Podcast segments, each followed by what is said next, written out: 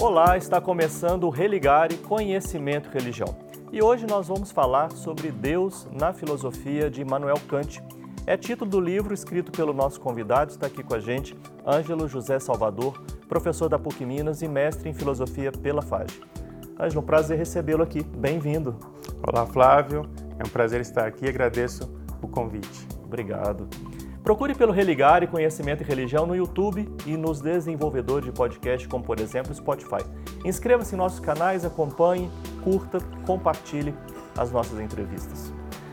Ângela, como é que foi a sua aproximação desse filósofo? O que é que te levou a fazer uma pesquisa, um estudo é, sobre Deus na filosofia de, de Immanuel Kant?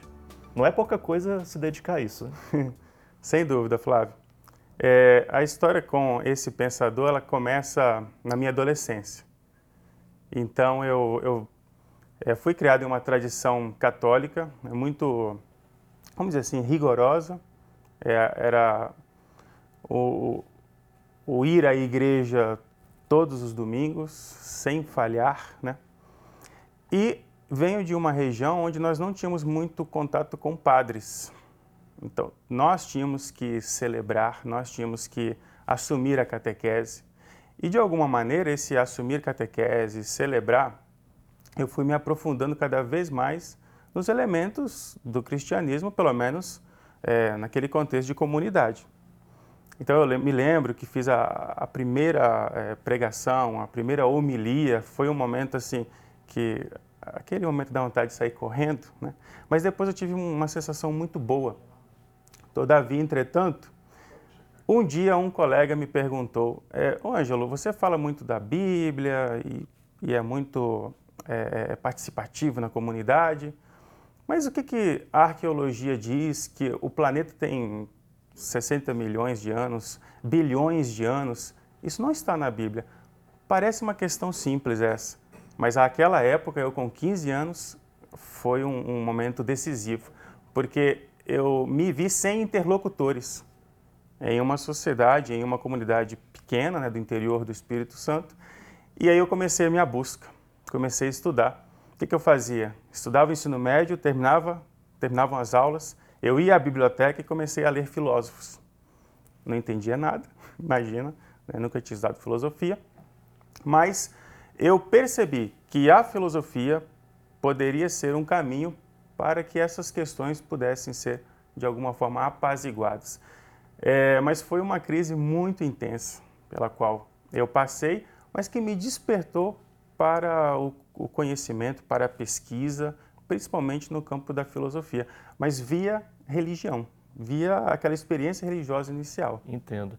E o Kant, especificamente? Então, eu fiquei mais ou menos uns cinco anos com essas questões, que depois foram evoluindo para outras, é, a questão da, da alma, da imortalidade da alma, o fim último do ser humano, essas questões filosóficas. Ainda me via sem um interlocutor ou uma interlocutora à altura, até que um dia eu encontrei um padre que era filósofo.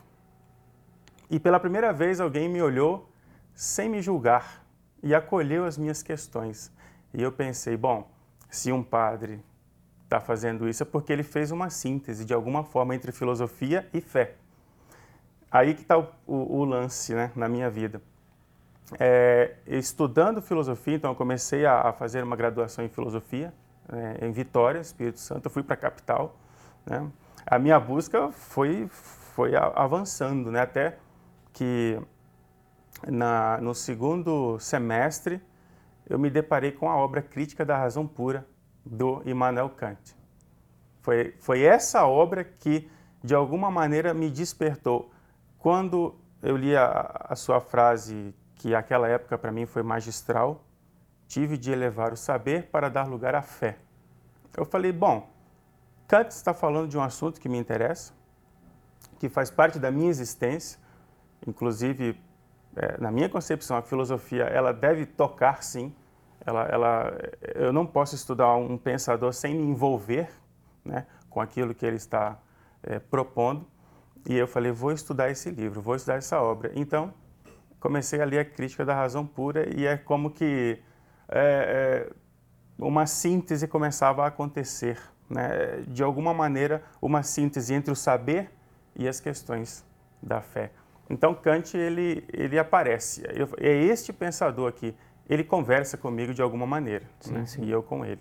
Como é que você apresenta é, o filósofo para quem nunca nem ouviu falar? Né? Como é que você apresenta Kant? Alguém chega para você e você quer apresentar essa pessoa? Então, é, primeiro Kant, ele no início da vida não é esse Kant como nós conhecemos, da segunda fase, chamada fase crítica. Kant era um homem muito interessado pelos assuntos da sua cidade, né, a Königsberg, né, é, que hoje pertence à Rússia, né, é, hoje se chama Kaliningrado. Mas ele era um homem que participava do, dos jantares, dos bailes, da, das, das conversas, dos assuntos políticos da Europa. Então, não é esse Kant é, é, que parece só um cérebro né? O Kant era uma pessoa extremamente envolvida com os assuntos do tempo dele. Tá? Só que eu apresento o Kant também como um homem é, é, é, é, embebido, digamos assim, do cristianismo. Claro que de uma vertente do luteranismo, que é o pietismo, né? que é uma linha mais radical do luteranismo, principalmente por influência da mãe. Então, o, o, o Kant tem essa marca, essa marca é, cristã, pietista, mas ao mesmo tempo o homem que, que era conhecido na cidade e que alguns até é, certamente quando o encontrassem depois de sua fase crítica o estranhariam, porque ele aos poucos vai diminuindo sua presença nessas, nessas rodas de conversa, nos jantares, e ele começa a se dedicar a essa fase chamada crítica. É, então eu apresento o, o Kant é sim um pensador complexo, não podemos negar isso. Em alguns momentos eu acho que fiquei três ou quatro horas em um único parágrafo quando eu comecei a estudá-lo e eu falei não é possível, isso não tem condições, né? E buscava outras traduções. E, mas esse é o Kant. É sim um caminho um tanto tortuoso, todavia, entretanto, é um homem extremamente envolvido com os temas do seu tempo e a ciência também é um outro tema importante para ele. Então, alguém preocupado, é, uma filo, é um filósofo que produz uma filosofia que está conversando com o seu tempo. Né? Eu apresento o Kant dessa maneira. Já que nós vamos falar sobre esse tema, né, Deus na filosofia de Kant, você falou de uma, um perfil religioso específico da família, né, ao qual ele mesmo é, pertencia. O que, que a gente pode falar é, do pietismo, assim, um pouquinho mais de detalhe, para a gente entender que tipo de cristianismo né, uhum. né, nós vamos, que tipo de debate sobre a questão da religião nós vamos encontrar no autor? O acento moral, né? a, a ética é o ponto central é, dessa linha pietista. É, e, querendo ou não, um acento no sujeito. Né? O sujeito que é, lê a Escritura, o sujeito que interpreta a, a, a Escritura, é, mas sempre com esse viés moral, o rigor moral, conhecido também como moralismo. Né? Então, essa é a característica principal e Kant traz isso muito forte. Né? Então, a moralidade quase como uma espécie de salvação mesmo, né? mas uma salvação que tem a participação do sujeito né, como centro, o sujeito autônomo, né, que põe para si mesmo leis, né, é, e que através dessas leis, das leis morais, ele, ele vai deliberar, ele escolhe, ele guia, digamos assim, a sua vontade né, é, para fazer o que, é, o que deve ser feito. Tá? E não, não pensar muito, é, digamos assim, em, em linhas gerais, é, numa vida futura, mas já agora eu tomar as rédeas, digamos assim, né, da ação moral e fazer, porque você deve. Eu, eu devo agir assim, não, não tem muito o que negociar, não, tu deves. Então, tu deves kantiano tá, traz muito do pietismo também, essa herança, né, essa marca moral. Você falou que uma marca né, na trajetória do, do, do, filósofo é a crítica. Hum. O que, que a gente deve entender por crítica no pensamento de Kant? É, como o Leonardo está me avisando aqui, em dois minutos. A gente consegue? certo. Bom, então, a crítica kantiana coloca a razão numa espécie de tribunal. Quais são os limites da razão para o conhecimento. Como, como posso conhecer? O que posso saber? Né? É a pergunta fundamental dele. Então, a crítica é colocar justamente em crise essa razão que por muitos séculos falou de coisas, especulou de coisas e disse que isso é um conhecimento válido e inquestionável, como por exemplo o mundo, a alma e o ente supremo, Deus. Né? Então Kant vai, peraí, vamos julgá-la né, para depurar isso e de fato estabelecermos um conhecimento seguro que, e que seja pertinente. Talvez a razão ela não, não, não tem um lugar aqui no, no mundo da ciência, do saber, mas talvez em uma outra é, é, é, faceta humana, por exemplo, a moralidade, ela tem assim uma, uma função válida. Ângelo, você falou que o autor também aborda a questão como a imortalidade da alma, ele assume uma posição é, crítica é, com relação, por exemplo, a uma postura especulativa, enfim com relação à teologia, acho que a gente poderia falar também.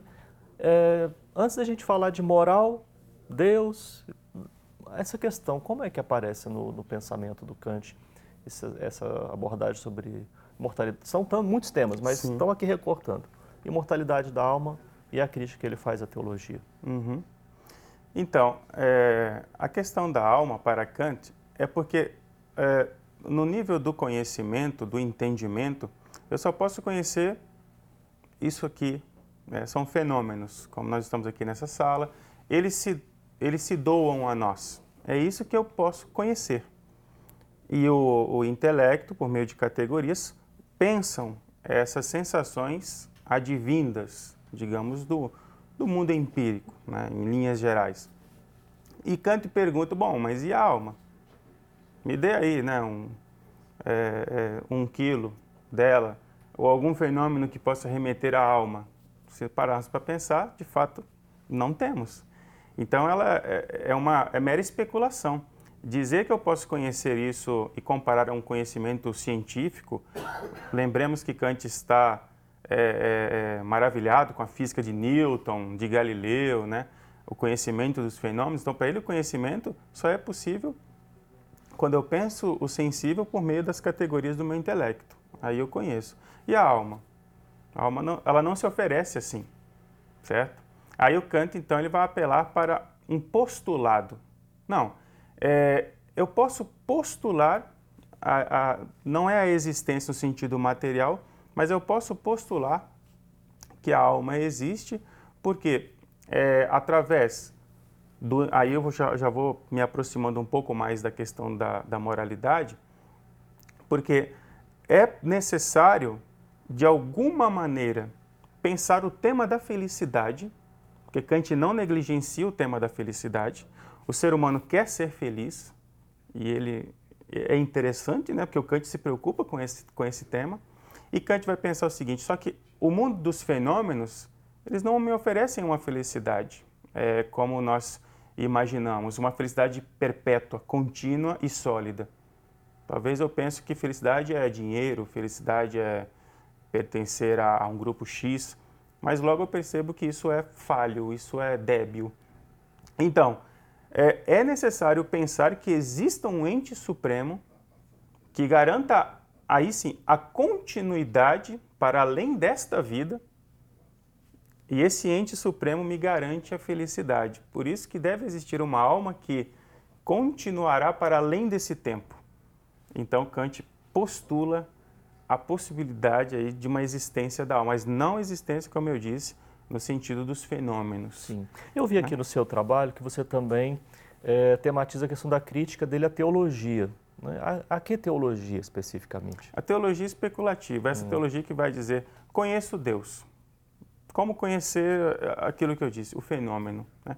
Kant vai dizer que você, na verdade, está acelerando sobre o nada. Tá? Esse, esse, esse tipo de, de é, de uma teologia meramente especulativa, que ele também vai chamar de metafísica, ela está pensando um conhecimento aqui, mas sem fundamentação. Então, na verdade, é, é uma teologia que está é, é, partindo do ponto zero e não vai para lugar nenhum. Ela continua especulando e se maravilhando de suas conquistas, mas sem produzir um conhecimento é, é, é, fundamentado, digamos assim. Né? Também há uma outra crítica à teologia quando você pensa que ela deveria fundamentar a, moral, a moralidade. Essa é uma outra crítica que Kant propõe. É, seria o fim do teológico ético. Então, eu não, eu não posso pensar a moralidade como algo advindo de fora, uma teologia que diz faça isso. Né? Eu é que, que ofereço para mim mesmo as leis, como eu disse no primeiro momento né, da nossa entrevista, e a partir dessas leis que eu ofereço, porque a minha razão ela, ela, ela é, é, é, compreende sim, ela, ela tem um a priori do certo e do errado, que ele chama isso de factum da razão, certo? E aí sim eu vou seguir essas leis. E aí, nesse caso, eu posso até chegar depois à teologia, mas ela seria uma, uma consequência. Primeiro eu sujeito Sim, não autônomo. ponto de partida. É. A maior parte do livro é, ela é dedicada à, à questão da relação entre moral e o tema de Deus é a parte da questão da moral.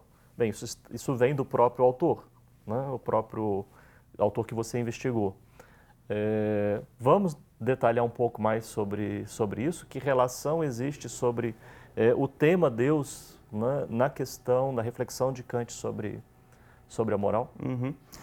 Então, o Kant pensa o seguinte: é, se eu luto nessa vida, pensemos a nossa labuta diária para agir bem, desde um semáforo que fecha na nossa frente, você fica louco para para furar o sinal e você diz eu devo parar.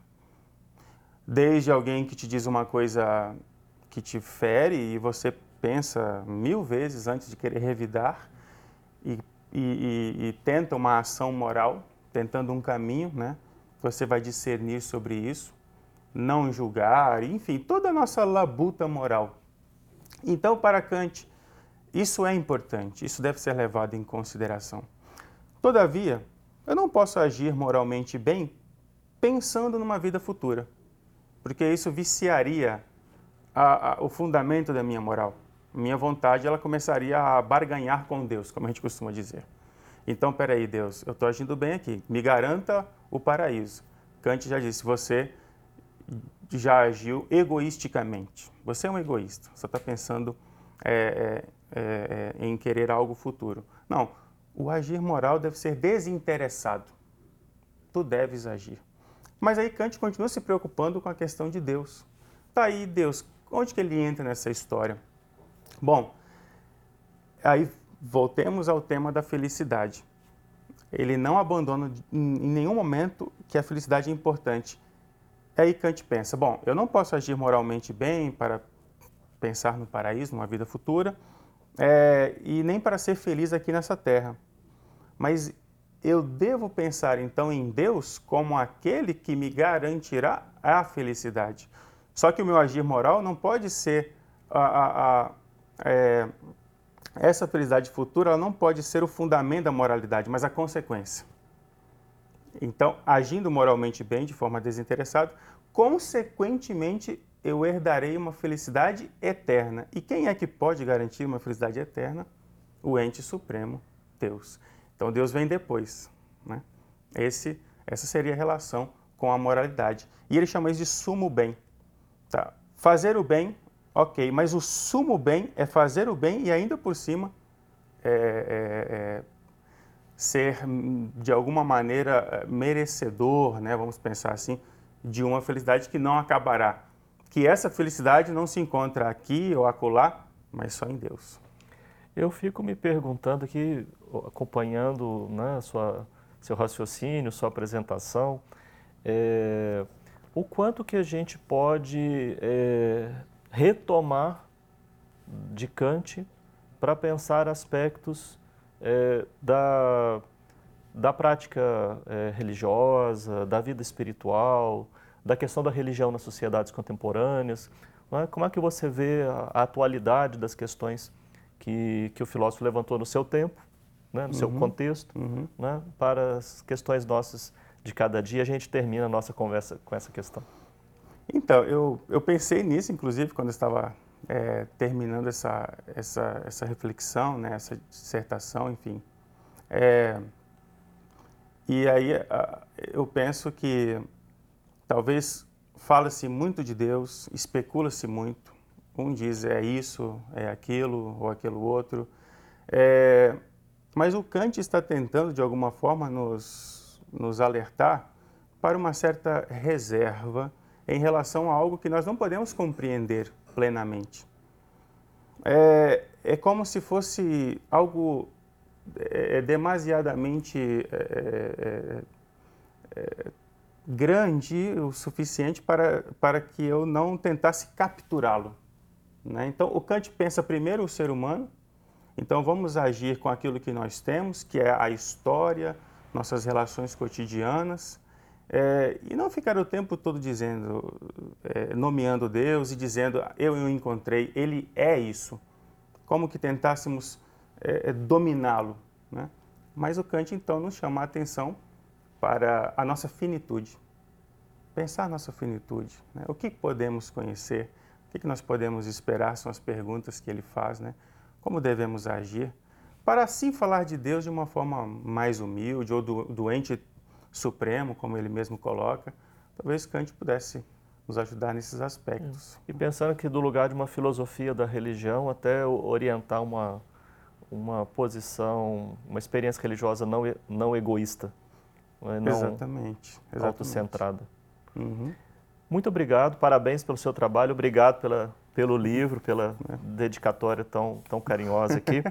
Você então quiser saber mais sobre o livro do Ângelo José Salvador, Deus na filosofia de Immanuel Kant, fica a dica de uma boa leitura né, fundada numa excelente pesquisa que foi feita no mestrado em filosofia na FAG. Nosso convidado ainda volta algum momento para falar da pesquisa de doutorado que ele está fazendo aqui na PUC Minas. Nós somos um projeto de extensão do programa de pós-graduação em Ciências da Religião da PUC Minas e você pode conhecer sobre as nossas atividades e cursos de especialização, de mestrado e de doutorado acessando a página que está em pucminas.br barra ppgcr.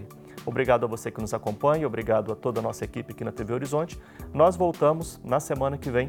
Um abraço muito cordial e até o próximo Religar e Conhecimento e Religião.